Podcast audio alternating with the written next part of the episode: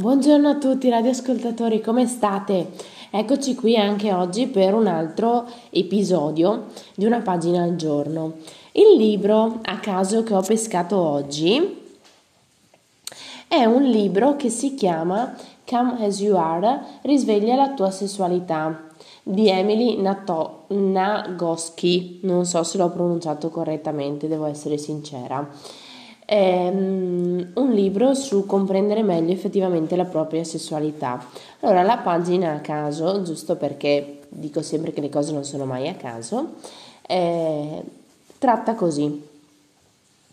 Ora supponiamo che invece di chiuderla in una scatola tu prenda atto della tua sensazione che provi nei confronti della tua sessualità e la cosa ti susciti curiosità oppure affettuosa tenerezza come un neonato in lacrime o un gattino timido e triste o magari la osservi semplicemente in modo neutrale dai margini della tua esperienza interiore. Questi atteggiamenti di empatica consapevolezza creano un contesto che non tira i freni e che consente al tuo stato interiore di completare il ciclo. In passato credevo che fosse la consapevolezza del tuo stato interiore a importare, ma studio dopo studio è emerso che l'osservazione dello stato interiore non è un indicatore significativo di benessere. Invece il migliore indicatore di benessere riguardo alla meta emozioni è una variabile chiamata non giudizio. Allora, rispetto al non giudizio, ho fatto, ho scritto diversi articoli, ho fatto anche diversi video che potete trovare ehm, online sul blog appunto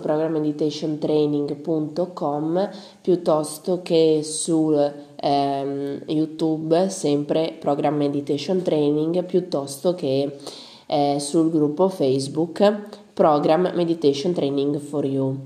Eh, a parte questo, eh, qui la, ehm, l'autrice parla del non giudizio rispetto al proprio corpo, rispetto alla propria sessualità. E, e io, oltre a eh, parlarvi no, del, dell'ambito in cui ne parla lei, faccio comunque una premessa, che è la premessa del discorso generale che faccio un po' sempre rispetto al non giudizio, cioè il non giudizio in sé non è una cosa brutta. Eh, giudicare è semplicemente un verbo che vuol dire che vuol dire attribuire un significato a qualcosa. Il significato che noi attribuiamo può essere positivo o negativo, ma sta a noi scegliere qual è il significato. È come se noi ogni volta dessimo una categoria ad una cosa, a qualcosa. Ecco, questa categoria in cui noi inseriamo i concetti però può essere più che positiva o negativa, io direi costruttiva o distruttiva. L'ambito in cui lei ne parla è eh, lo specchio, no? Su cui tu ti rifletti e rifletti il tuo corpo è sempre lo stesso.